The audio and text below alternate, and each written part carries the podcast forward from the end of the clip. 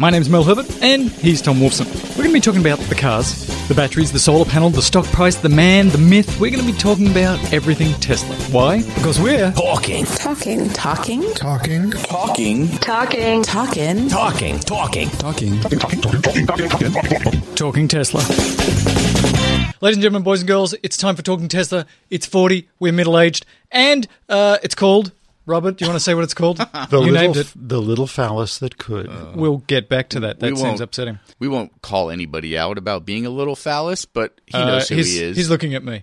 Um, Thomas, obvious. Thomas, you're back Yeah. from your time in the wilderness. I Give us a quick update. I was You went to South uh, Idaho, nope. I went South nope. Chicago. Nope. I went to the Dakota that is south. Ah, what is in it's South the Dakota? lower one. The Black Hills are in South Dakota. A whole. Please cut that out. a whole ton of nuclear missile How much? silos. I think we've done this before. There's a uh, metric ton. uh, there's a U.S. ton. Uh-huh. And there's And a- ton. That's correct. Yes. A whole ton Mega. of of nuclear missiles are in South Dakota. excellent, excellent. Mount Rushmore, the founding fathers in stone Yeah. are in South Dakota. I was I was a stone's throw from, the founding fathers on the Mount of the Rushmore. Wow. And then uh, the sitting bull that they're carving out of another mountain is also in process and very cool. They're making some good good process on it. Excellent. Progress. I don't know how long it's going to take, but that's where I was. I had uh, See any Teslas in South Dakota? no, but there. But when I landed in Rapid City, the first thing I did was Tesla supercharger. Did There's two somewhere in Rapid City area. Wow, that's interesting. I, I went to uh. Washington D.C. last week, and I saw. Let me count them. One Ooh, Tesla. that's a One lot of them. Tesla. Oh my god. What's going on in D.C.? Come on, step up. I didn't see any electric cars in South Dakota. Granted, for a big majority of it, I was in the actual Black Hills, uh, so not Which a is whole far lot of from any electricity. not a lot of charging infrastructure. No, there's plenty of electricity. I, the first time I saw the Mount Rushmore, I was like, it's much more impressive than you can imagine it being. You're like, holy crap, they're huge. Yeah. It's cool. It looks beautiful. There's a viewing platform. There's the pile of rocks at the bottom that used to be the rocks that were on the mountain. It's cool. Most of South Dakota or the Black Hills area has been devastated by the pine beetle, though. They're Yeah. Hmm. forty percent of their forest has been hit, and they've just the trees are just down everywhere. It's crazy. And how's that cause of global warming? Because it doesn't get as cold, and the cold kills the pine beetle in the winter, but the drought. winters are not as bad. It's the same as it is here. It's the drought, right? Oh. So the, the pine beetle, the, the this is not a pine show, but the, the We've got to get to the show. It's so pine, boring. The pine trees can't produce the sap, uh, and that the beetles don't get stuck in the sap, so they just are free will.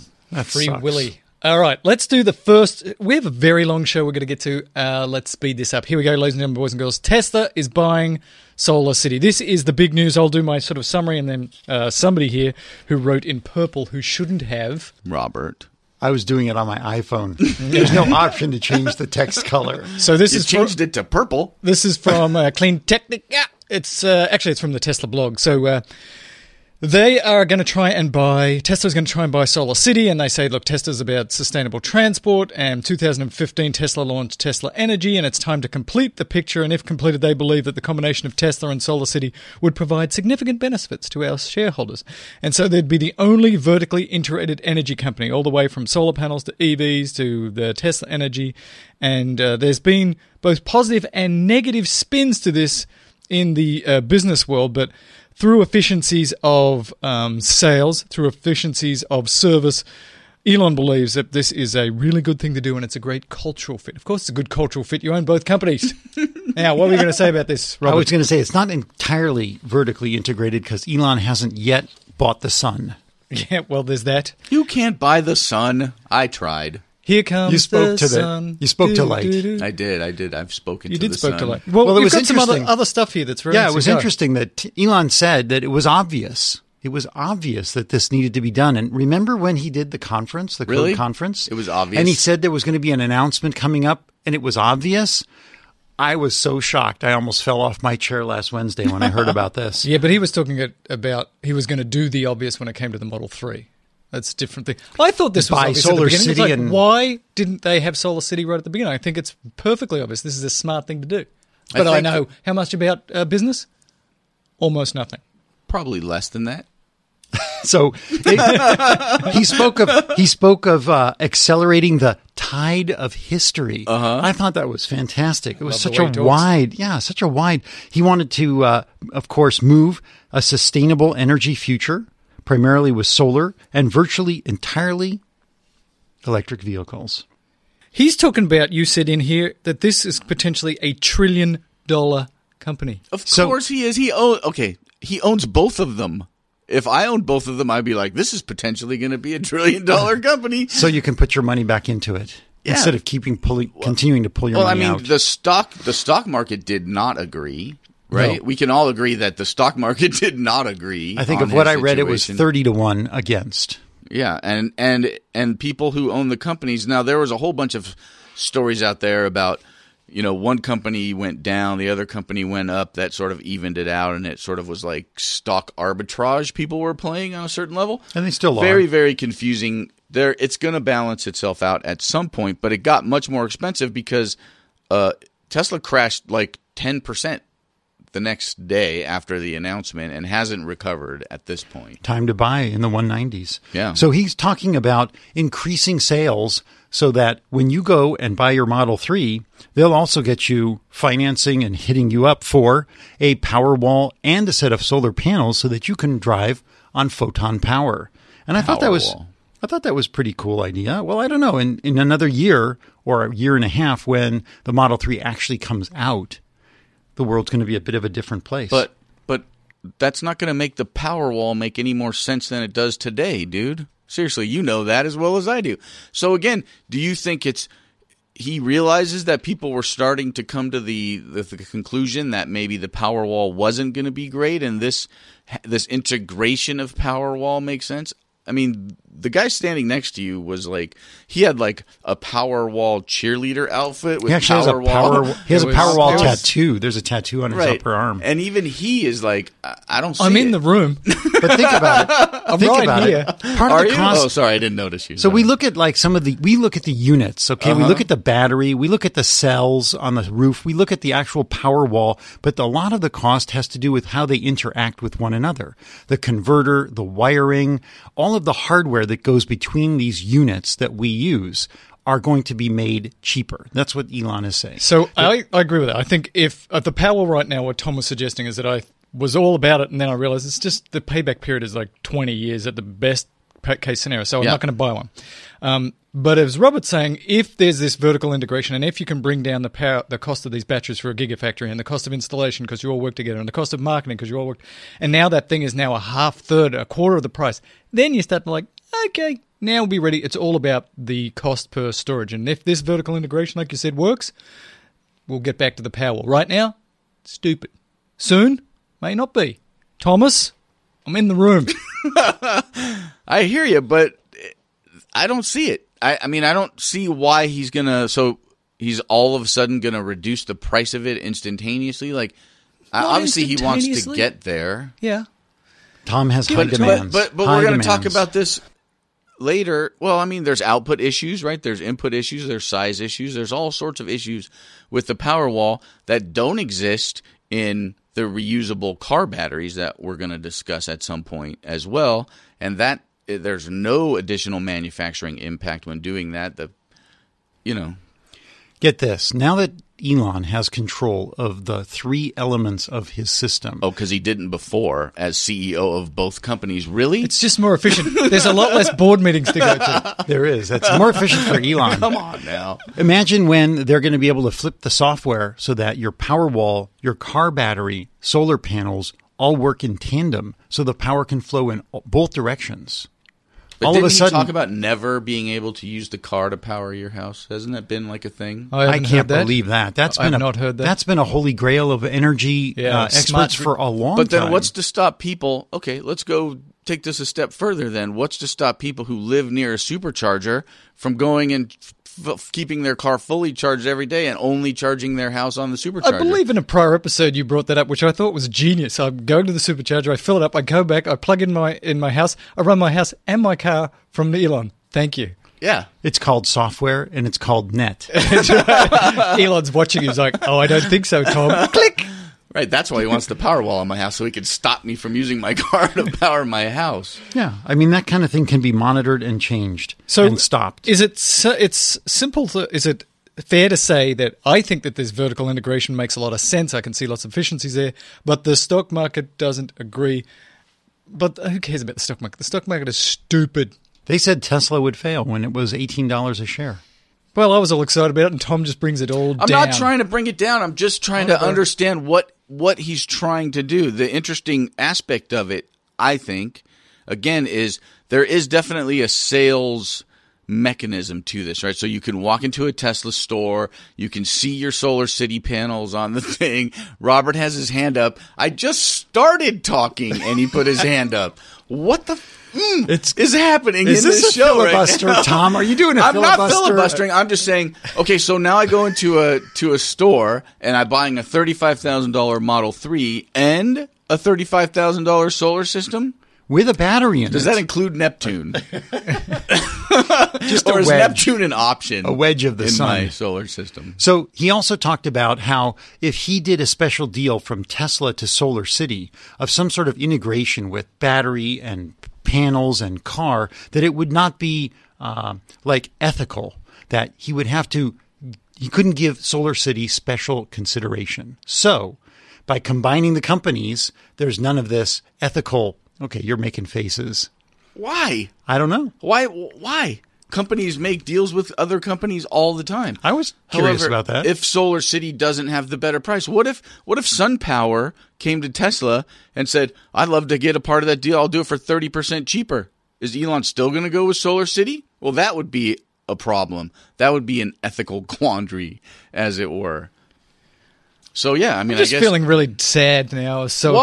excited about it because Why? You're supposed to be a fanboy, Tom. You're supposed to just like everything that he does, and you don't. It's, No, upsetting. I, I think it is, but obviously Solar City is struggling, which is why this is attractive at the moment. Robert added some information about uh, Sil- Silevo Solar. I can't pronounce it correctly. I couldn't either. I was sitting here staring at it, going, "How do you say this? How do you and, say and that's interesting because they appear to have done a lot of interesting things that you've noted with their panels. They're going into production. They're going to be in the gigawatt factory. So maybe that's what it was. But again, I don't necessarily understand.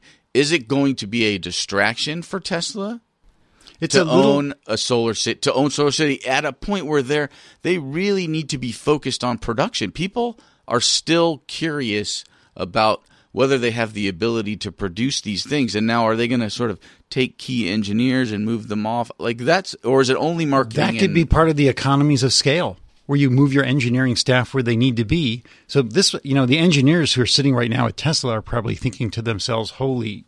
Mm. Now, the, the chance of having the two week vacation is going to be a two week vacation in Buffalo. I like the idea that you know him and his cousins, who are very smart, are basically going to be in the same boardroom together. And I think again for top management in terms of that efficiency, I see it as really efficient. Now we're all in the same room and we're allowed to talk to each other all the time about the same stuff, and we can really. I like that part of it. I like that a lot. I wonder when he's going to combine the panels, the battery, the car with a small spaceship that you can take to get to your grandparents' house faster. Maybe they're going to put wheels and motors on the solar panels, and we're going to get to that in a minute. All right, let's talk about the Leaf. Enough of you. The Leaf is getting 200 miles, so this is from Extreme Tech. The next generation Leaf is said to get 200 miles. They're going to offer a 60 kilowatt battery pack, so they will have models theoretically with 84 mile uh, range, 107, 200 plus miles. It's due in 2008. And is this a direct result of Tesla and Bolt being 200 plus miles? I believe so. Is it as a direct result of the fact that the Nissan is uh, crashing in terms of sales because it's not going to go far enough because of the um, Model 3? We don't know what charging system that they'll use. Their, Nissan is really into the CHAdeMO, but they're also backers, I believe, of the CCS standard. The, that's the J1772 AC fast charging plus the DC little dongle at the bottom of it that Bolt and other people are going to use. So, what do you think, ladies and gentlemen, boys and girls, about the new Leaf 200 miles? I think it's great. I think it's great to spread the EV love. And that's basically what they're doing. I'm a little concerned about the fact that the Leaf does not have full temperature control of the battery pack. And that's something that Tesla has and that Leaf owners have suffered from when they are living in places like Arizona and their cars are not getting near the range because it's 129 degrees outside. So is this is you wrote this down here? This is some technical thing that reduces the um, efficiency of the battery or de- de- degradation of the battery over both time. both heat and cold will affect the battery and there's a lot of research going on on how to deal with the cold but that's not really what's coming up in the future i think for us who live in the Right. habitable world But in cold weather areas, the Tesla uses a lot of energy to keep its battery temperature regulated when it's even when it's not being driven. True. That's something that happens. I don't know what that how that affects its range, but when I read about it, it affects it 10%, maybe a little bit more. You know, it's sort Yeah. of anecdotal, depends on how cold it is, things like that. and if you look at that new leaf it is slick it is really nice but that of course Yeah. is just a prototype Yeah, they've got a picture of a prototype which looks really slick. Now, I said here, Tom, I loved my Leaf. I had Yeah. a Leaf for three years, mm-hmm. and I loved it because it was an EV. Yeah. It had crappy range. It had about seventy miles of real world range, but it was short. It was small and zippy, and I could park it easily. And uh, if there was a two hundred mile Leaf when I went to buy my Tesla two years ago, there would have been some serious competition. I probably would have gone Yeah. with the Leaf. I think you probably would have definitely gone with the Leaf because uh, was kicking and screaming to get you to buy a Tesla for quite a few months. just for cost. I mean, I'm assuming Right, that right, this isn't going to be a hundred thousand dollar leaf. I'm assuming it's going to be a thirty or forty thousand dollar leaf, and then I would have, I definitely would have gone leaf first, Tesla second. Yeah, and then the thing to consider about the Leaf is that Nissan's only at about 100,000 units of total sales. So if this thing, let's say the Leaf, the Bolt, the and the 3 all get to market at the same time and are basically about the same price Yes, uh, out the door, yes. only the Leaf and the Bolt are going to get that federal tax credit for that first hundred thousand units. So Because will that Tesla's sold too many and Tesla it's run will out. be at that number, unless, of course, that gets extended. Will that get extended? I could see the government extending it for U.S. manufacturers, maybe. Maybe. So then that's still the Bolt for X amount of units. So that that again, that's going to come into play if all three of them, and if a couple of them hit the market first and get, let's say the Bolt hits the the Bolt and the Leaf hit the market first and are really well received. Will that affect some of those early orders? I don't think it's going to affect it in the long term, right? Because eventually they're all going away unless it's going to be extended, right? So, So in look- the long run, in five years, it's not going to matter. They're all going to be on equal playing field. But that initial Right. jump, what is that going to look like? Well, let me ask you this question: If all things were equal, Yeah, uh, all these three, the Leaf, the Bolt, the Tesla Model Three, yeah. thirty thousand bucks after taxes and whatever, maybe thirty-five thousand, maybe Yeah. forty. Let's say they're all the same. Yeah. Which one do you buy? Tesla supercharger. Why? Thank you. You said so fast I couldn't even get out. Which one are you buying? i'd buy the tesla i Well, we're trust Tesla the technology yeah um, it's not about, but for me again, it's not. I trust all three of the technologies, right? I test. I trust GM's technology. I trust Nissan's technology.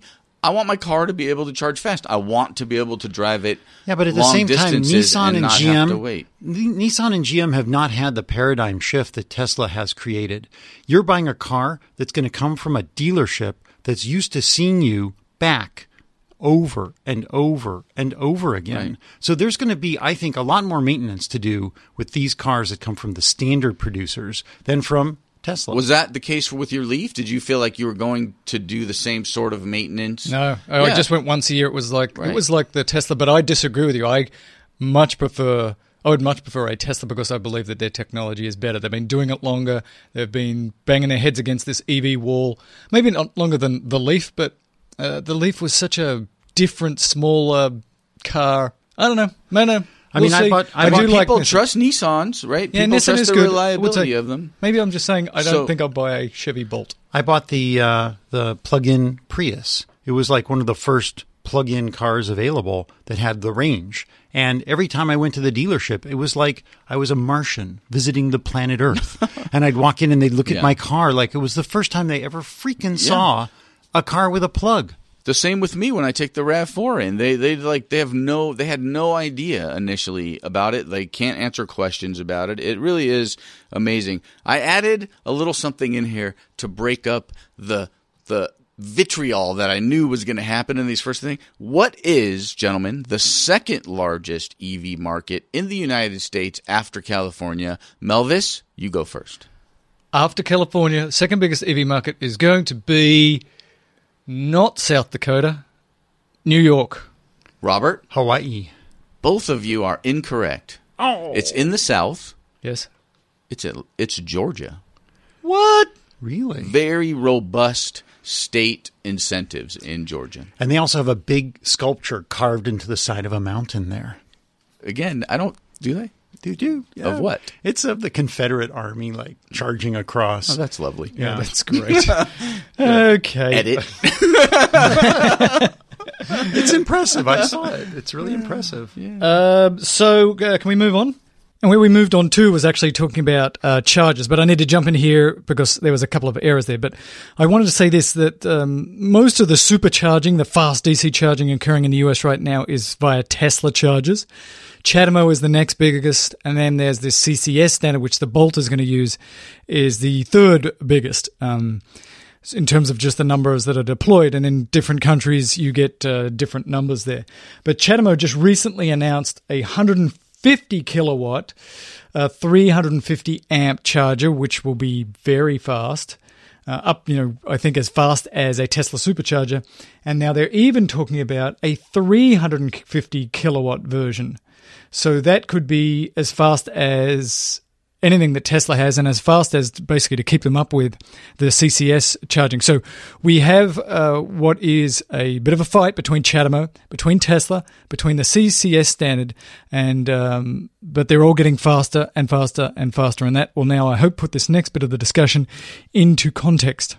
Tesla secretly, not secretly, but it didn't hit the news much, joined the CCS program. Right. They couldn't actually be founding members because they waited too long, but they, I think that they're going to do something with the CCS. I think there's going to be supercharging with the fast, uh, with the supercharger and the CCS. So Well, the they're, CC they're doing something there. CCS is supposed to then top out at 200 kilowatt hours? Um, well, when I Kilowatts. we had a, a battery expert, I mean a charging expert, who said that uh, theoretically they could be even faster than the superchargers with the the versions that potentially could come. So we'll see. There's not that many of them around yet. And I, and I don't ever see. There's a CHAdeMO charger around the corner from my house. I've never, ever, ever seen a car plugged into it. That is so interesting that you say that because I walk down there all the time, and guess what I saw yesterday? A car Tom? plugged into it? I saw a leaf plugged into it, and I took a picture for you. Nice. because I thought you'd be so excited. there it is. Oh my goodness! Well, by my house, there are two CCS chargers and a J1772. I use the J1772. I feel like I feel like really retro when I go and plug in my Tesla. This is at the Trader Joe's in Culver City. is it free? It the J1772 is, although it has the whole setup for putting in your credit card and all this other stuff, but every time I plug in, it just works. it's free. but Not I went- anymore, Robert. I nice went- work. I have one at my house. It doesn't really matter. But I went to uh, I went there the other day, and there were two cars plugged into the CCS. All right, let's continue on. don't This is really going slow here. Uh, let's talk about the Prius. The Prius brings back the solar charger. So in 2010, Prius had a solar panel on the roof, and it didn't actually charge the car, but it charged things like AC and stuff because that panel was only 50 watts, which can't do too much. In 2017, Prius is bringing it back with an upgrade, and the author from this article from where? Electrek. Electrek. I just love how you're so excited about saying that week after week after week. I just love it for I the rest of my it life. I the love it. best. This author presumes that it's going to have about three to five times that capacity, and uh, Prius says, or Toyota says, that it will boost range by about ten percent. But this is a plug-in Prius; it only gets twenty-two miles. So, in theory, if you left it in the sun for ten days, you could fill it up. But it's not going to be available in the US for now because it doesn't pass some sort of rollover Give it to test. the Euros. It doesn't pass rollover testing. What the hell? What is that? Solar Prius. So you reminded me. I saw this when I was out in Westlake. Uh-huh. It's a, uh, Prius with lots of a solar panels Gen on it. 2 Prius in which this guy puts solar panels on the roof. He's actually constructed a solar panel to fit So to he the did it himself. onto the roof, and you could theoretically buy them. Although I tried looking up the website and it doesn't work, and I tried calling the phone number and I couldn't get through, and so Is that a crack where it folded around the antenna? Yeah, it- it that's kind of- awesome. So we, in a prior episode, we talked about if, like, if you put a pretty efficient solar panel at about the size of the a Model S, Don't worry about that microphone, Robert. It's fine. Um, that we thought you might be able to get up to five miles a day charging on one of these things. And so, is it worthwhile? And No. So maybe No. it's What? only three or four miles. no. Pro- well, I don't know because I had in my car outside, and if I got three or four miles a day just by sitting out there doing nothing, that'd be all right as long as they didn't charge me twenty thousand dollars for it. it would keep you from bricking your battery. yeah. If you went away for a long time, you wouldn't have to plug it in as long as you were not parked in a parking structure. So Tom brings it up. Please have your piece. Go on, Mister. I hate everything I don't today. hate everything. I just don't. I like to park in the shade. My car gets hot. Are you not going to lose the efficiency? So this is the first thing that I thought of, right? So I'm parked in the sun versus the shade for an hour at Trader Joe's. I'm going to get 0.2 miles if I park in the sun, but I'm going to have to turn my air conditioner on full blast as soon as I get in there. Is that going to reduce lo- lose that efficiency anyways? I, I got here at 8:55 this morning and it is so effing hot outside. Right. I would put my air conditioning on regardless. That's right.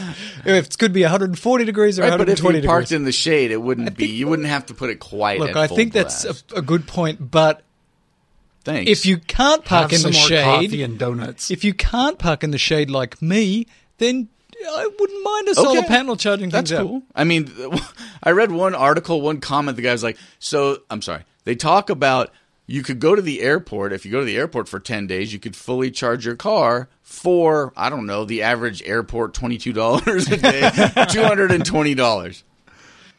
well, what's Uh, the alternative?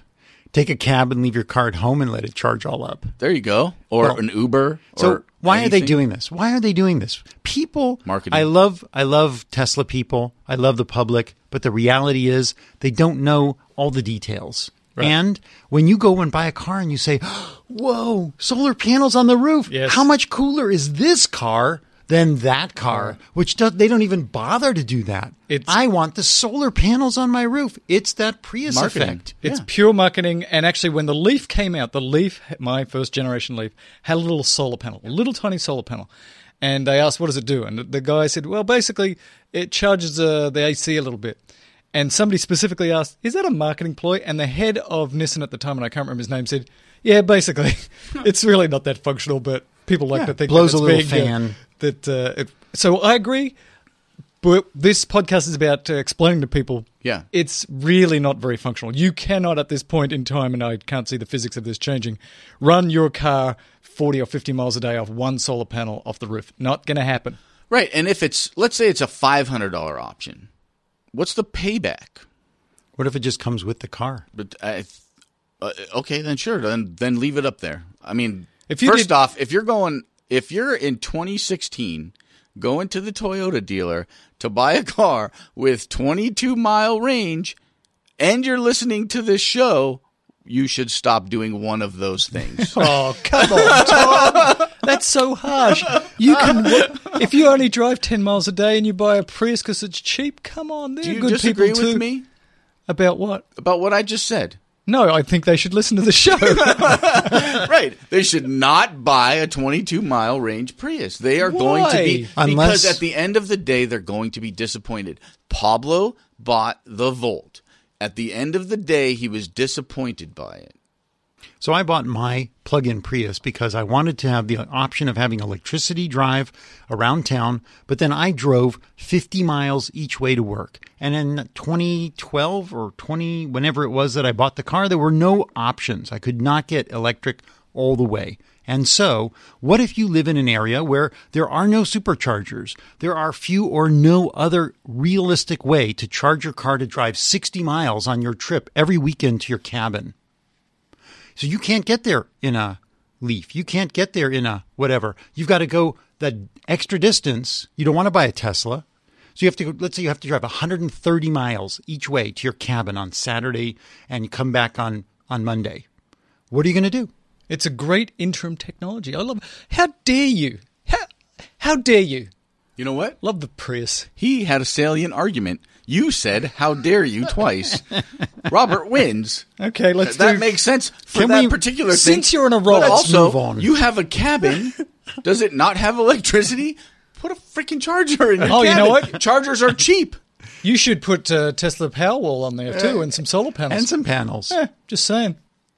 Okay, let's move on. Wow. Ford, Ford Focus. Wow. If you are angry at the Prius as being not particularly good. I'm not good, angry at the Prius. I'm angry at Toyota for making compliance vehicles. Thank you. Um, here we go. Let's talk about the Ford Focus. So this is in the Truth About Cars 2016 EV Focus review. Full charge takes 3.5 hours on 240 volts and 20 hours on 120 volts. It's a 23 kilowatt battery. It gets 68 miles range. It costs about $30, $30,000. The reviews are generally positive, but I said, really? 68 miles? That's not getting it done anymore. in in Robert's scenario, I go to my cabin on Friday night, 60 miles away from my house. I plug- 130. I, I It's changed 130. it. You get halfway it. It's to not 130. No, I each say way. 130 each way. You get Oh, halfway to then your None cabin. of these cars. So now I doesn't matter what I need to buy a Tesla or a Bolt. or a plug-in Prius So for $30,000 and gas. 68 miles is not getting it done. And I feel bad for Ford because they've probably been working on this for three years and it's just not good enough anymore. yeah, Ford. miles. Ford. Letter to Ford from Talking Tesla. Let's go, people. Come on, you guys are falling very, very far behind. They are going to be left in the dust very quickly if they do not get this. Unless they have some secret fixed. warehouse somewhere where they're developing the entire Ford Yeah. line in electricity. So doesn't it does seem like this cool. EV F one fifty electric. that would be a blowout vehicle. Oh, it would be ridiculous. the torque, the torque. Yeah. I try and explain this to my friends who I work with who live in the Ventura County. Yeah. And there they have a lot of trucks. Yeah. And they like going up the grades in their Yeah. big 250, 350 trucks. And they say, why? I say, why? And they say, the torque. I was like, you have never driven with me, friend. Yeah. Come here. Can Yeah, you and- imagine they would sell so many if they could get the price about right? I just don't know why it hasn't happened yet.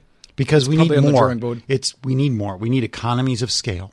Because they need people who have the trucks are going to a want some fast charging capabilities Yes. and they're going to want to be able to be off you know to have a lot of range so they can go a long distance so they can be Go into in the the, middle of the and all that desert stuff, and things yeah. like It's that like we right? need another Although gigafactory. most of the, we know most of the people that drive those F-150s aren't doing that but it's still that psychological I've got the big zombie apocalypse truck what am I going to do with it Hey, are we done with Ford now? Thanks. Yes, let's move on to the Model 3. Model 3 news. Here we go. Don't be so sad about it. Let's So move this on is- to the Model 3. Yeah! This is from Chalopnik. That's No, a new one I'm they trying can't. out. No. No? No. I can't you use gotta it? stop. No. It just reminds me of jalopy. do it slow. Uh, Jalop. No, no, I don't like it. Anyway, so um, they report on seeing a Model 3, or at least somebody who posted on their website found a Model 3 driving down the road, and they get a little nice uh, spy cam video. You can see a link in the show notes. It's got really clean lines. It looks like a tiny S. The interior, though, that you get a little picture from them going past it. Looking inside, it looks really clean. There's nothing in there. Um, so I just get excited, really excited, when I see these prototypes out there because it seems more real to me. It's happening, they're testing, it's going to be good. As opposed to the three you saw on stage that people were driving around on yeah, I don't know day? why. When I see it That's on the weird, roads, right? I get excited. And Robert's showing us a picture of a sketch that was sent to him because he stood in line for a long time to order his Model 3. And I'm sure ours are coming. Beautiful. Thanks, Elon. We don't get them because we didn't stand in line. We went and stood in the internet, and we don't get any of these nice we things sent to us. live posted the whole situation as it was happening. Well, you can enjoy it. Here it is. So it's it's a sho- beautiful eight by ten. It is nice. mock-up of the sort of the prototype sketches by Yeah. Franz from My last kids, year, My kids really like the blue too, by the way. and a Blue note. is very nice. There's a note that says, "Thank you for ordering a Model 3, Elon." Oh, it's so sweet. So, what do you think about this? Are you excited like me that the prototypes are out there moving around? Very this is the car. I want. I'm telling you, the Model 3 is the car I want. You want to have that discussion right now? Let's go.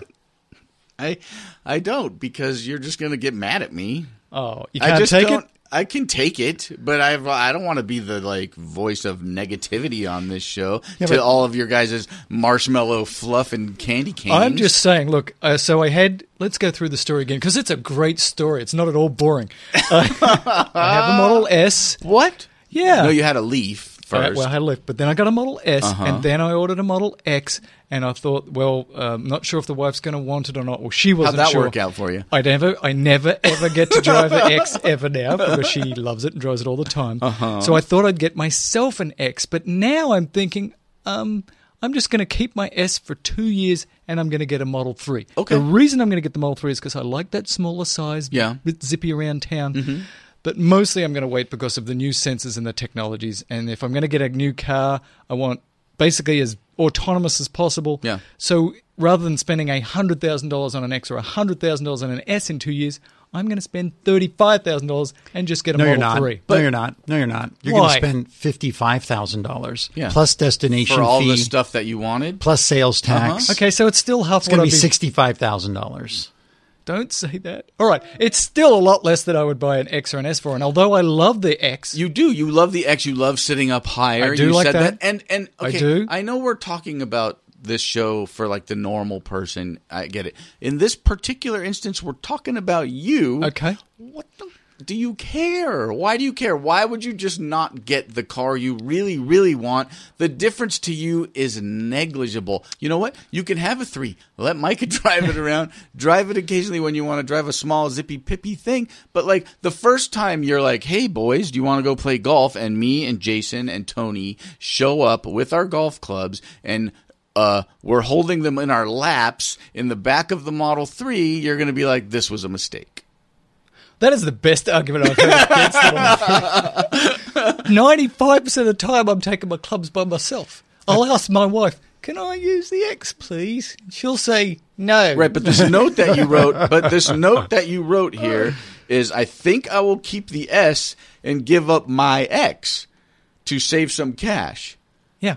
You're not the X is going zero places. Oh, I'm no, I meant the one that I've already ordered. Oh, The other that X. didn't make any X2. sense. The That- other oh, X. X2. We'll see. This is going to be fascinating, uh, ladies and gentlemen, boys and girls. We're going to follow the developments as they occur over the next two years. Will Mel keep an S? Will he get an X? Or will he be happy with the Model 3? Nobody cares. I mean, because I like driving the S, and I don't know that I would want a smaller. I like the big back seat for when I'm sitting back there, which happens occasionally.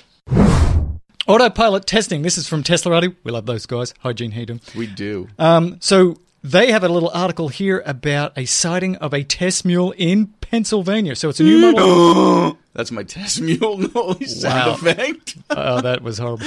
So it's got the new Model S uh, for sort of facade on the front. They called it a. Is it fascia? Fascia. fascia. So it's got Fascia. So it got the new uh, Model S fascia, and it's got some other sensors uh, on the outside of that. It's got lots of sensors up, sort of higher around where the rear vision mirror is. Yeah, a lot of extra sensors. This is sort of uh, autopilot 2.0. But the the sort of the thoughts I had here is that when you see these mules and they've got all these things in it, it doesn't really tell you what's going to be in the next version. Because, like Apple, I'm sure Tesla is testing 20 different types of sensors constantly. Who knows what will actually get to market, but they are pushing this stuff forward. Clearly, we need different, better sensors if we're going to be full autonomous. Do we now that in- are we hundred percent convinced this is a Tesla test car and I not am. just an aftermarket guy, somebody else working on some aspect of of autonomy or some other kind of thing? I'm not hundred percent convinced, only because it's in Pittsburgh. Well, What's if it was in Pittsburgh? if Nothing it was in is wrong with Pittsburgh. That's not a negative comment. I love Pittsburgh. They got Primanti sandwiches in Pittsburgh. Beautiful, beautiful things. Well, if it was in Tel Aviv, Israel, I'd say no. It was Mobileye doing the research, since Mobileye has contracted with Tesla. But looking at this, I think it's really interesting. They've got two of the very same sensors in the front. One of them is behind a faux piece of fascia, and the other one is exposed in the lower portion. I think they're working on kind of concealing a lot more of this technology so that number one, the car may be more aerodynamic, it may be more durable because a a, bird or a rock that hits the lower sensor that's open isn't going to take it out while you're driving at 80 miles an hour and asleep in the front seat. Yeah, it certainly looks like they're testing to see if these sensors work as well if they're hidden behind uh, the fascia and without all the exposure. So what you're saying there is that they're driving them both, and then they're going to extrapolate the data and see See. that the sensor Right. picked up the same exact sort of. And I think this car or one like it has been seen before.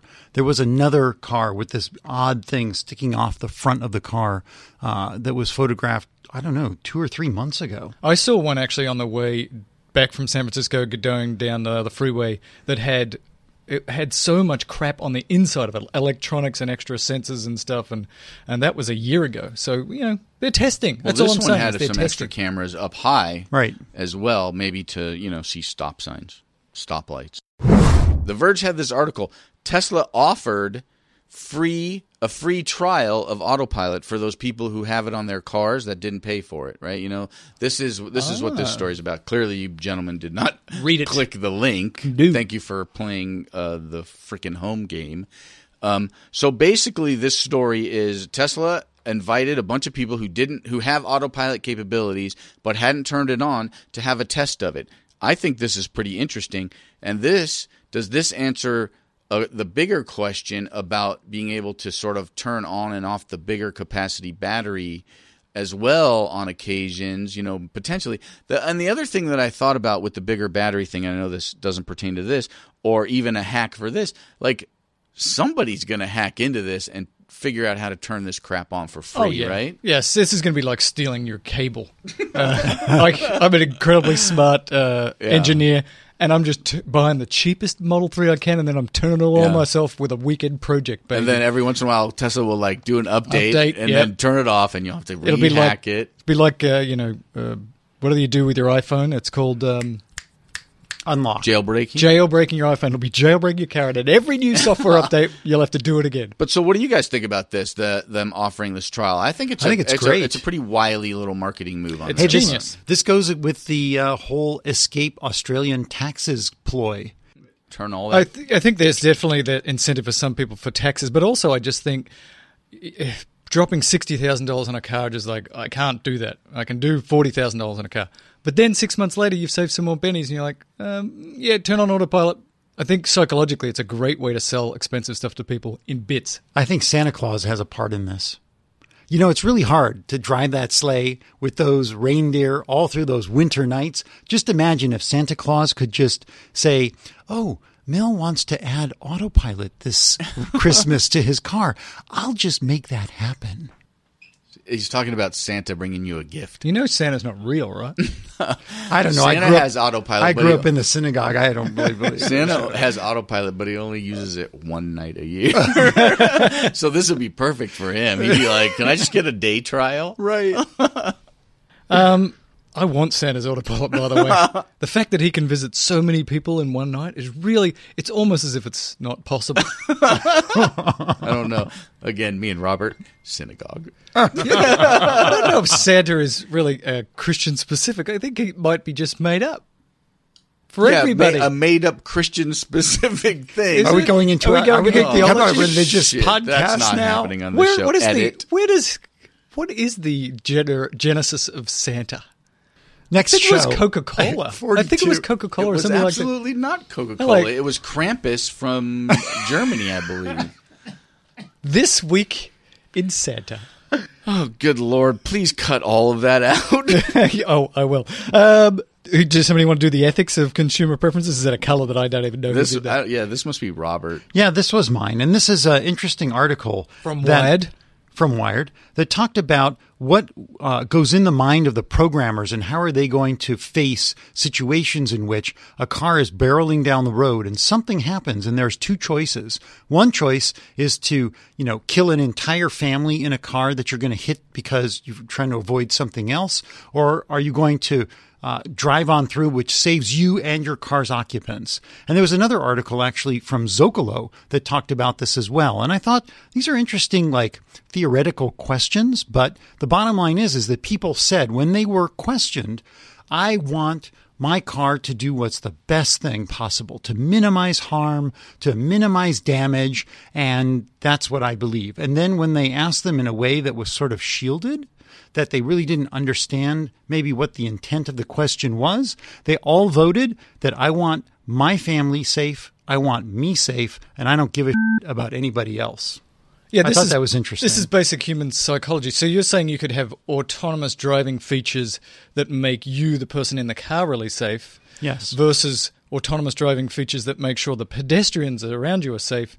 And you, if you get a choice, will say, kill them all as long as me and my family are okay, run them over. Right. Do you do you program these systems to minimize harm to all or just to minimize harm to the occupants? So the scenario that we're talking about theoretically, a scenario is there's a big rig on the left-hand side of your truck of your car and you're driving down the road and a pedestrian comes out in front of you on the right-hand side. let's make it four small school children. four small school children with their puppies. Yes. yes. just to make it a little more a little more sad. Yep. Okay? And so your car has to decide do I veer I can't brake in time, which would be obviously the best option. Do Yes. I veer into the big rig and potentially kill myself and the driver of that of the big rig because that happens?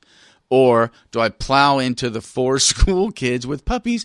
This is not funny. First off, what the hell? It is actually It's a, a- fascinating concept because you know movies and books are written about this. Yeah. the same scenario. The the person is sitting in the car and they have to choose hit the big rig or hit the kids. And what would you do, Tom?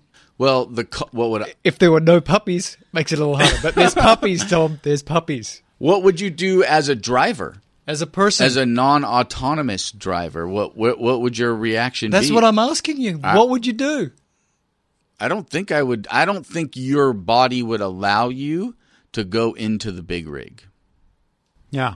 On purpose. I don't think This is that. the most downer of a Talking Tesla. I don't think- now we're killing babies I don't think that it would allow you to do it. So I mean, you you could. I mean, if there's a, is there a third option where you fly off the side of There's the road no to third the right? option. There's no third option. I mean, it's a you're in a very bad situation. This is this Talking Tesla has been so disturbing. There's a couple of people that are going, "Oh no, I know exactly what I'm going to do. I'm hitting that big rig as hard as I can, so I don't have to listen to stupidity anymore." I gotta turn this damn show off by going Well- under the truck. Well, I think that people act differently. A lot more. There are people who act completely in their own self interest, and there are other people who are far more. Uh, uh, what's that word? Gosh, I'm Selfless. selfless. It's yeah. very hard to kill yourself like that, though, if you're not sort of wired to do that. Yeah. Let's bring it back then. Uh, so, who will decide how this gets programmed? Will it be sort of a public health thing, and the government will say, under this circumstances, you have to kill yourself? Uh, or will it be each individual manufacturer? But you're not Um, just killing yourself, right? You're potentially killing the truck driver. Yeah, but it's not puppies, Tom. so who will decide this? I think is Hopefully an the interesting truck- question. the truck isn't- Manufacturers or governments or s- somebody else. Hopefully, the truck isn't filled with nuclear waste. Okay, so here But it is. Let me take this back for just one step. Okay. It depends on who owns the car. If you don't own the car, you don't have a choice, right? So if this is the Google little bubble car that's going to take you around town all the time on And- your Uber type app, And they have taken liability, like some of these right, car companies they're are. going to act to minimize any risk. Um, I believe that it will go this way. When you first get into your S and you can set up how the doors open and close and whether it charges fast or not, there'll be a thing called puppy mode. and if you turn on puppy mode, the puppies survive. And if you turn it off, you're hitting the big rig. This Thank you. is a perfect example of the sentence, but I digress. I mean, I might have had to use that mode when I was driving in the South Sierras a couple weeks ago. With, like I talked on the show, I ran over at least two or three squirrels. okay. Squirrel mode. Okay, so puppy the mode. squirrel, that's one thing, but what if it's a deer? Yeah, or an or a moose. Right, because the moose could kill you. Sure could. So could the deer. Yeah. But I digress. um, let's talk about SpaceX and money. Tom, please. Was this you? Talk about money and SpaceX. Where's the money? Show me. Where is the, money? It's a great article by The Fool, which is Motley Fool. Yes. Not not us. Yeah, Because then it would be fools.com. so they looked into the financials of of SpaceX. They were trying to figure out what's the valuation of SpaceX. SpaceX, a private company. Tesla has not offered to take over SpaceX up to this point Yet. at this at this juncture. Um, so Google invested some money, which put the value of SpaceX at about twelve billion dollars. And they said the average cost for a launch is about sixty-two million. Government pays a little bit more, and if they get to eighteen this year, that's one point three billion in revenue, and sort of that places them at kind of a nine x valuation on profit to earnings it's it's just it's an interesting article that sort of talks about whether or not they can be profitable in regards to are they at the same level of Boeing. Right now they're actually priced quite a bit higher than the other space companies like Boeing but they seem to have the momentum on their side. So I feel like at 12 billion dollars they're massively undervalued if they can continue to get this the relaunches uh, you know, the put the engines up and actually and make that work. So right now it's still sort of theoretical whether or not they can really save the kind of money that they want. Then the other question is, you know, Elon's talked about this time and time again. It, it's he wants to make it cheaper for people. So let's say they can save this $25 million. Are they going to pass all of that along? Is SpaceX going to end up being this sort of altruistic company or is it another one of these like Elon wants it to be a $200 billion company? Like, so SpaceX could actually fall into kind of a different kind of category of sort of the It's democratization like a, no- of space. a non-profit of space. Yeah, could, potentially. But I I mean, what do you guys think about that? Depends on how much it costs to buy a acre of land on Mars as they continue to move towards colonizing Mars, which I think is Elon's ultimate goal. But you're saying that like SpaceX. So is it is it first on Mars gets it? Because I think there are treaties about things. I'm like sure that. there are, Yeah. but if there's, you know, you can't just buy the land on Mars. You actually need the life support system he as said, well. he said in uh, Recode that there's an enormous amount of money to be built, to be made just transporting people to Mars, and then there'll be a whole different set of economies that are occurring there. But I think the point is interesting because he's basically said that Tesla, I don't really care about making money out of Tesla. I'm trying to change things here. People who buy the stock want him to make money. This is a private company. It could be different, but I don't think that uh, Google is investing billions of dollars in there for altruistic reasons. They want to see a return on investment. So That's a good point. who knows? But there is a road to significant profit here if everything works out, and that is reuse rockets and send up a lot of them. Yeah, I think there definitely is. There's definitely some profit in here, and so what? What you know, some people wanted to talk about, uh, like wanted to invest in SpaceX, and at the end of this article, they came up with a good way to do that: buy Alphabet.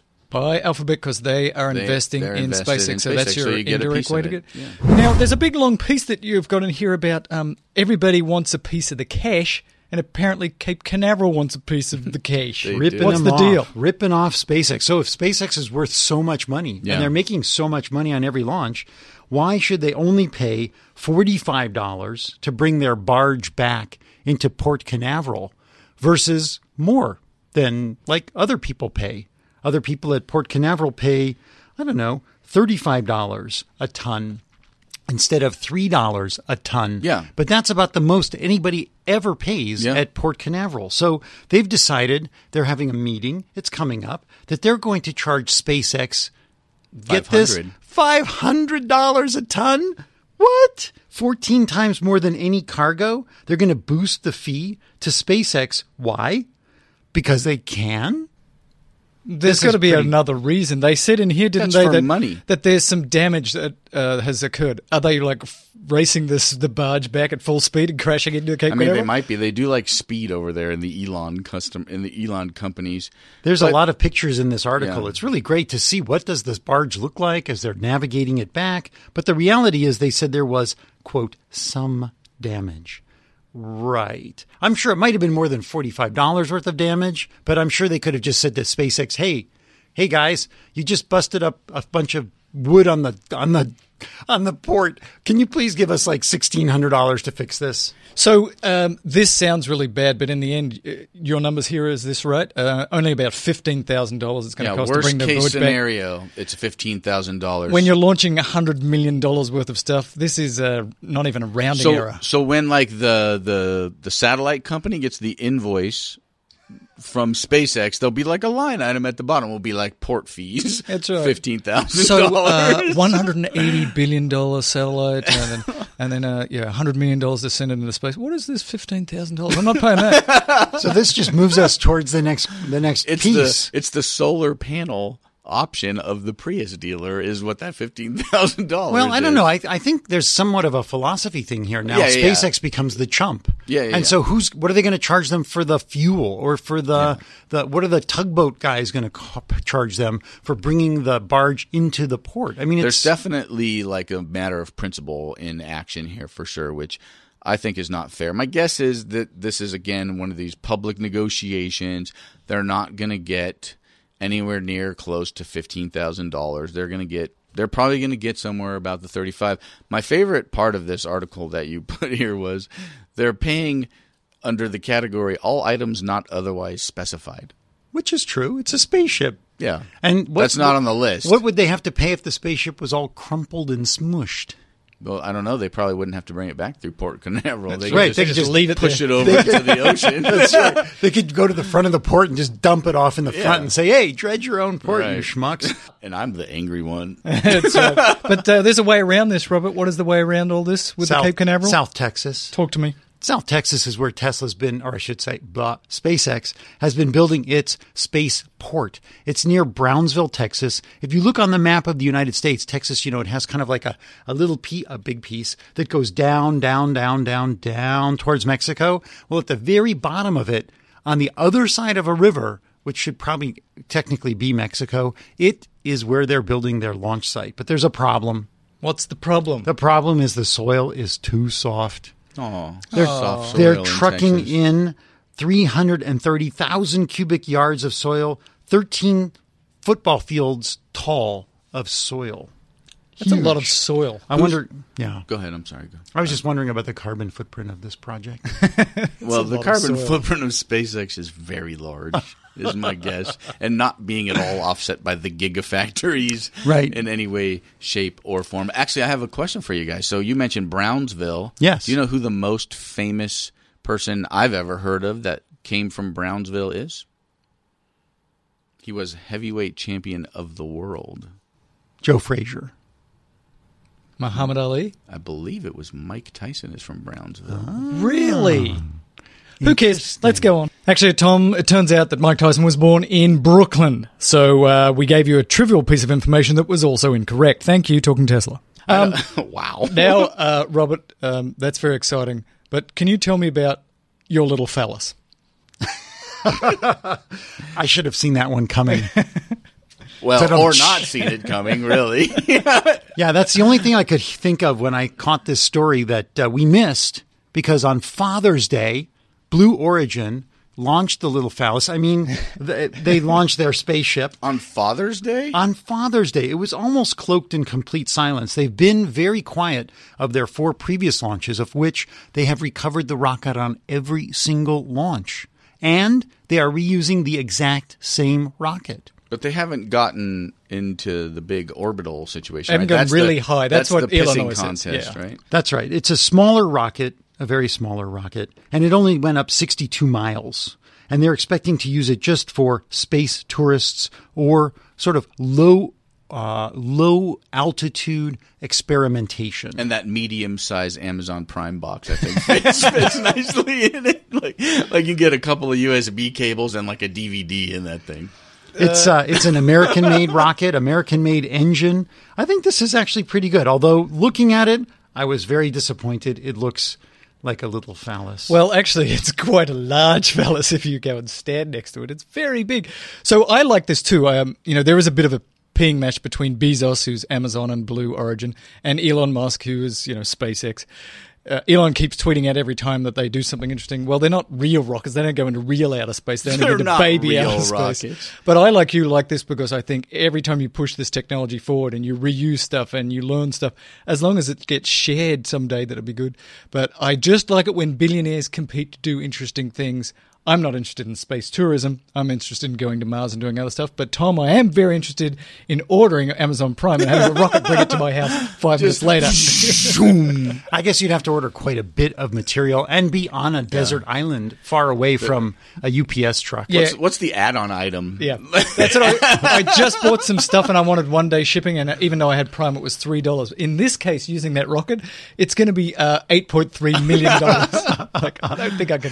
I'll wait till tomorrow. Amazon Hyper Prime. In this Business Insider article, there is one line that brings me a little bit of concern, and maybe it's a mis- it's a typo. It says, "As the reusable rocket booster eases itself back to the launch pad, three parachutes will carry the capsule safely to the ground. The crew capsule is outfitted with retro boosters and a crushable structure in the event of an emergency." So there's an emergency, they crush it No, it crushes as it lands really hard. With you in it. Correct. it's like crumple zone. One assumes that it's not the whole thing, or that kind of defeats the purpose. Hopefully, your spine and aorta Which survive. It's uh, and now, who really cares as long as there's no puppies in there. Yeah. Reese- If a SpaceX rocket and a Blue Origin rocket are going up and they're both about to hit Mars, do they do they automatically veer into each other to explode? Is that Oh, the safety aspect Dear. of it? Recycled BMW batteries. So this is from TechCrunch. BMW joins Tesla and Mercedes in doing home storage. Everybody's getting on this home uh, electricity storage, which Tom hates. So they use I don't hate this aspect of home storage. These batteries are six times bigger than the freaking Powerwall. So BMW is doing what you talked about many weeks ago, which is like you get the Camry batteries, and uh, they're not useful for the car anymore, but you put them in series or in parallel or however you do it, and you stick them at the house and you Yeah. run it. So this is a really good use. We've talked about it a number of times for batteries that are no longer good for use in the car, but might be very appropriate for storage at home. Right. One assumes that this brings the cost right down, and I've talked about it before. At the point where my battery in my Tesla is not so good for my Tesla. I'd be happy to pop this out, and they're suggesting it here that you basically can just pop it out of this car Mm-hmm. and uh, stick it in a little box and shove it on the side of your house. Boom, So done. You're, you're getting ready to send your car to the junkyard. You take the battery out. You attach it to the side of your house.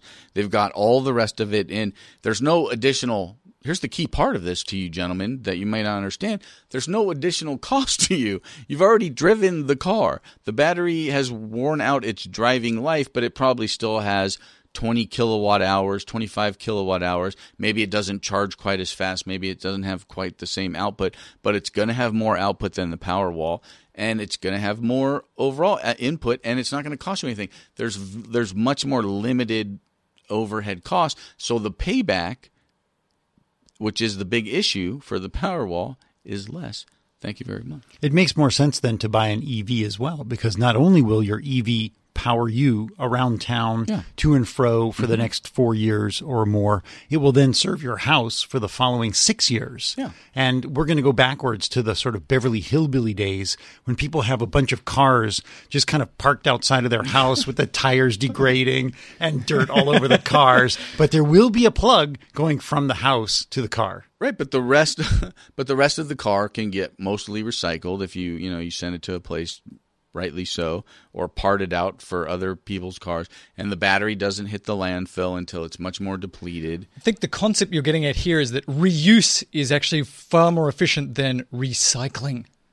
Reduce. Or uh, but, Reuse. but the Reuse. Powerwall Reusing is not something. even recycling. It's No. not reduce. Re, it's not. No, reuse. so that's what I'm saying here. Yeah. You can take these and try and recycle them, Right. but actually, if you can reuse them, that is far more efficient. You save and, the planet. And as I noted before, what happens when Tesla starts taking the old batteries from the cars that it's taken back or refuted, Mm-hmm. and then use those batteries in the Powerwall? Now the Powerwall is a thousand dollars. Yeah, that would be great. Okay, Fine. Fair. We've made you happy. yeah. Finally, Have I made you happy? The Prozac is. you always in. make me happy, Tom, because we're going to talk about a train full of rocks. Train of Rocks. So, Santa Barbara, there's a company there called Advanced Electric Railroad Storage, and they are putting together a Great name, by the way. You like it, Ayers? Ayers, Ayers, Ayers. Ayers is building a second pilot project in where? Prump, Nevada. Paw rump. Pahrump. Welcome to Paw rump, everybody. Yeah. and so in Pahrump, they're building a train that goes up a hill, and the train is going to be filled with concrete and rocks and all kinds of construction debris. But pushing that train up the hill takes a ton of energy. And then when you have darkness, you can let the train slowly go down the hill. So, So, but this is the excess storage that they can't sell, put through the grid, or otherwise store that we're talking about. Correct. Yeah, this is that whole concept of, you know, the sun shines during the day. We need to store. We've talked about pumped hydro. We've actually talked about this one before. The real question is the cost. I just read an article that said, and again, we talked about it last week, the cost of solar and the cost of renewable energy production is now at least as cheap as, and in many cases now cheaper than coal. So now the problem is it's been estimated we need 100 to 1,000 times the amount of storage we have right now. We have essentially no good storage solutions. This is one of them.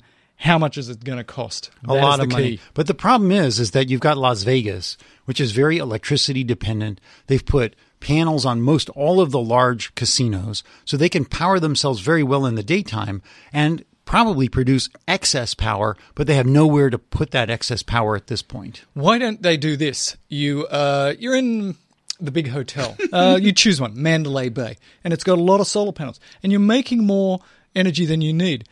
Um, there's hydraulic lifts that lift up Mandalay Bay during the day, lift it up slowly using lots of energy, and then at night, the Mandalay Bay slowly comes back down to the ground. That would be cool. You never really took any sort of physics no, classes. no, I'm not aware of any physics involved in that. How cool would that? That would be? be really cool, and actually, people would probably show up, and it would be kind of like it would be better than the dancing waters at Bellagio. People would definitely be like, "Mandalay Bay's about to come down." No, stand, stay up all night watching. But Plus it'd be sad because you get to Mandalay Bay and you get there at like you know four o'clock in the afternoon to check in, but you can't get to the door because the now the, the, it's way up. It's like two hundred feet above you, and you can't get in. right, I'm sorry. You'll have to check in at midnight. Midnight sir. when we've used some power. Just saying, it's I just want- an idea I got. It's not fully formed. Not. I want to No, stay on the 14th floor. not. I mean the 24th floor. I mean the. I don't know what floor I'm on. Solar Road, let's do a quick one. Missouri's Department of Transportation is putting together some solar panels on part of Route 66. They're modular, they're replaceable, and this is the idea that uh, you will have the sun beating down on the freeway all day. There'll be solar panels in the freeway, and as you're driving your car, you'll have inductive charging. One day in the grand future, you'll have the sun that's charging the car as it's driving down the road, and it's all going to be great. And as these break, you can just replace them out. It's just new, interesting. A lot of people are talking about solar roads. this is solar freaking roadways.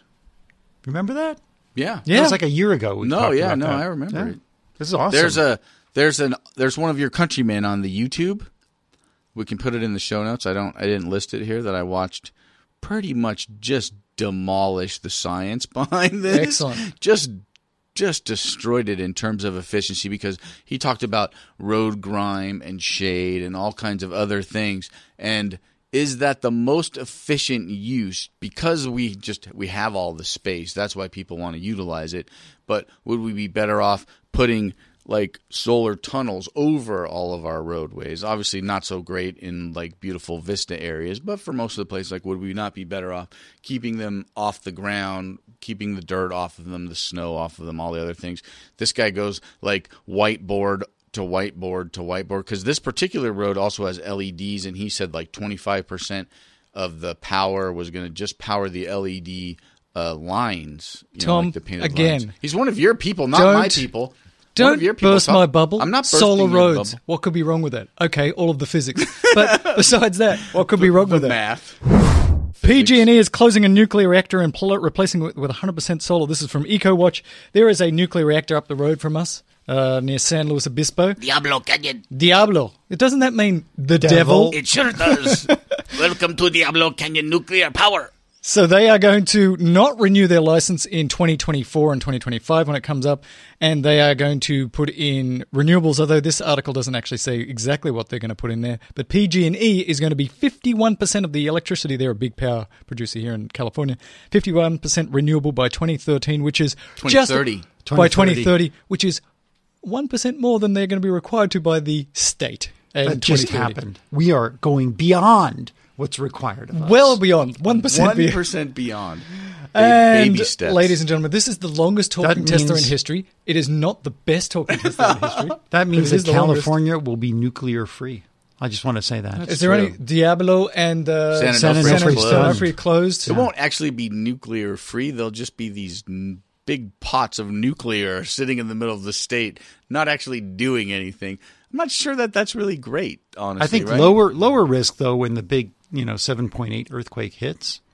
or or not, I mean, depending on how they're being maintained and stuff like that, right? Like If that- we have solar power keeping the the, the rods cool, I feel a little more comfortable than we having need to nuclear. get the the big uh, storage facility built. Nevada was like, nah, we'd changed our mind about the big storage. Yeah. Um, I could go down seventeen different rat holes here, shall I? No.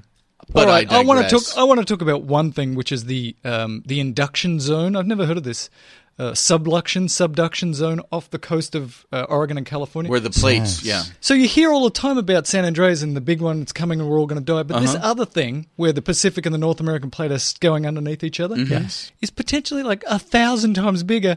If that thing goes, we're You- all dead. But that's why they don't talk about it. Forget You your electric You don't have to worry about that one. If Wh- that one goes- goes, it's over. Just the whole saying. Earth may, you know, Crack in half. demagnetize at that point.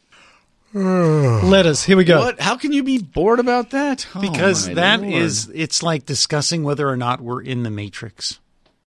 I've been having that discussion with people. Have you since we talked Are about we? that? Have you act any, asked anybody about what they think about that? So Yeah. you have these questions, and then you bring up The Sims, and you see this light go on in people's head. It's really trippy to watch. I have talked to most people, and they look at me with that little head that kinks sideways, like, Like a dog. "You're an idiot." I'm like, but it's Elon, and it's, we're living in a sim. They're like, "Oh my god, you have got way too much time." Let's do uh, some letters. So uh, we've got more letters than we can do, and we'll do some more next week. So Joe Joseph Stinton, is that right? Yes. Yes. He sent us a little thing that said, you know, I've lost my keys and I got to get a new fob and uh, it's a pain in the butt.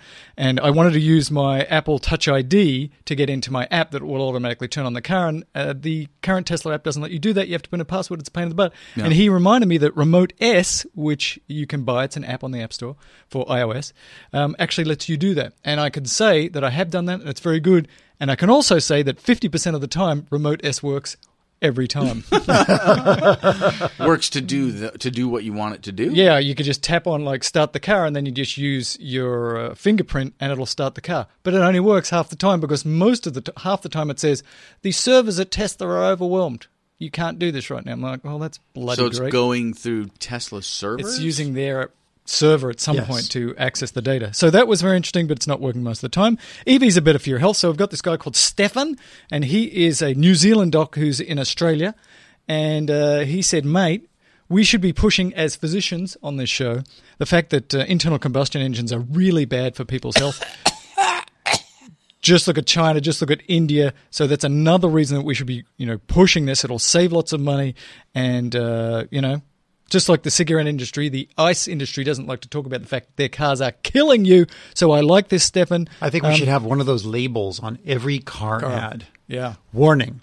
This vehicle puts out noxious chemicals that are harmful to your health and then show people with like, you know, part of their jaw missing.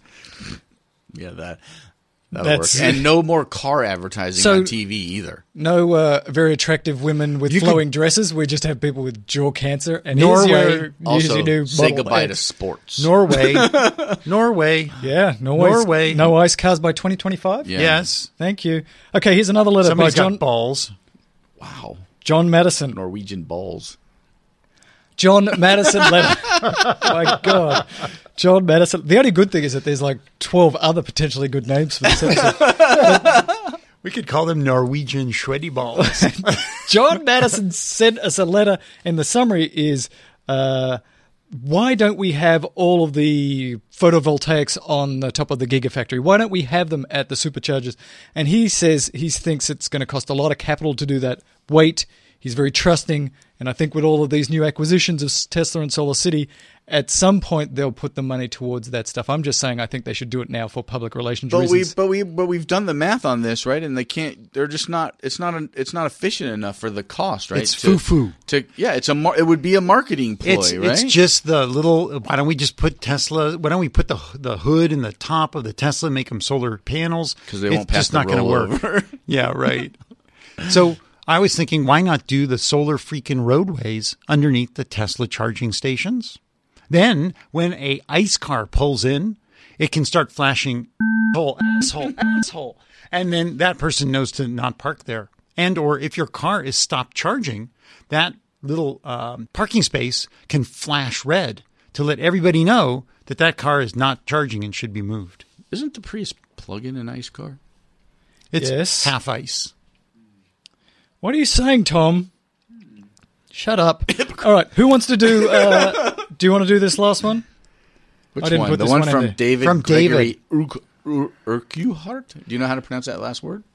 David was great. He wrote two very long, very well structured uh, responses to us.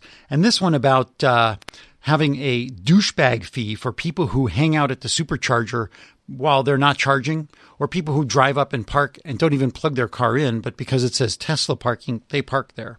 And so he's got a number of ideas as well how to deal with the big uptick in number of supercharge capable cars when the Model 3 comes out. And uh, he postulates there could be three different plans a plan in which you know you buy your car you get 12 supercharger sessions and then you're done you have to pay for it or you pay for an additional fee and you get some additional supercharging sessions or you pay for it all up front and you get supercharging for the life of the car tom So the plan one that gets you in a 200 mile car, gets you two trips up north to the Fremont factory, basically. If if it's full sessions, basically, and and you talk about that a little bit more, like what constitutes a session? Is it a full charge?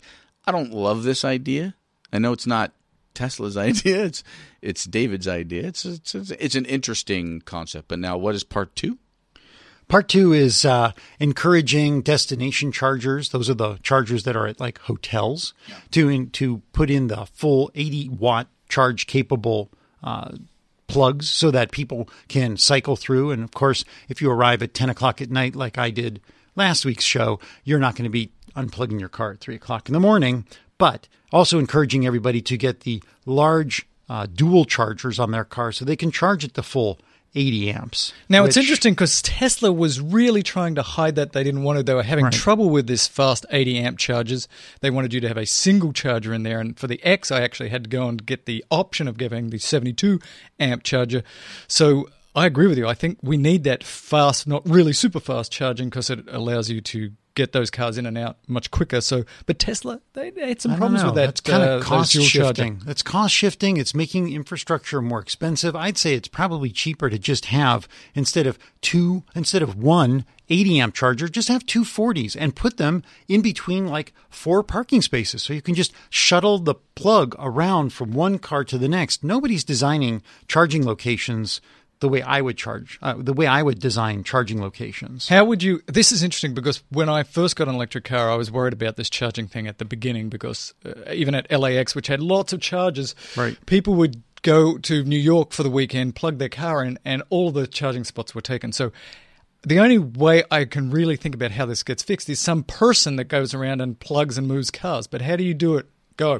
Do you remember that snake-like, very creepy-looking charge there that uh, Elon created, or somebody at Elon's shop created, that would plug itself into the car? Well, imagine this snake thing sticking out in the middle of four parking spaces. You and you have dual-sided charging, right? This is something I've said Tesla should have done a long time Ooh, I ago. like that. Is put a charge port on either side of the car. What could that add in expense or complication? like little or nothing. And so you back into a spot. Sorry, Mel. You back into a spot and then you just dial into your big screen. I'm going to the movies for the next two hours and 45 minutes and I need a charge to go 20 miles when I'm done. Done. The whole network then goes and that little doohickey comes out and says, Oh, Tom's been charging here for four hours and he's got more miles than he needs for the next four days. I'm going into Robert's car. And boom, the system is done. I don't understand it. Why aren't we there? Um, that's interesting, and I think I'd love if I don't know how much it would cost, but I'd also like charges up the front so I don't have to back in.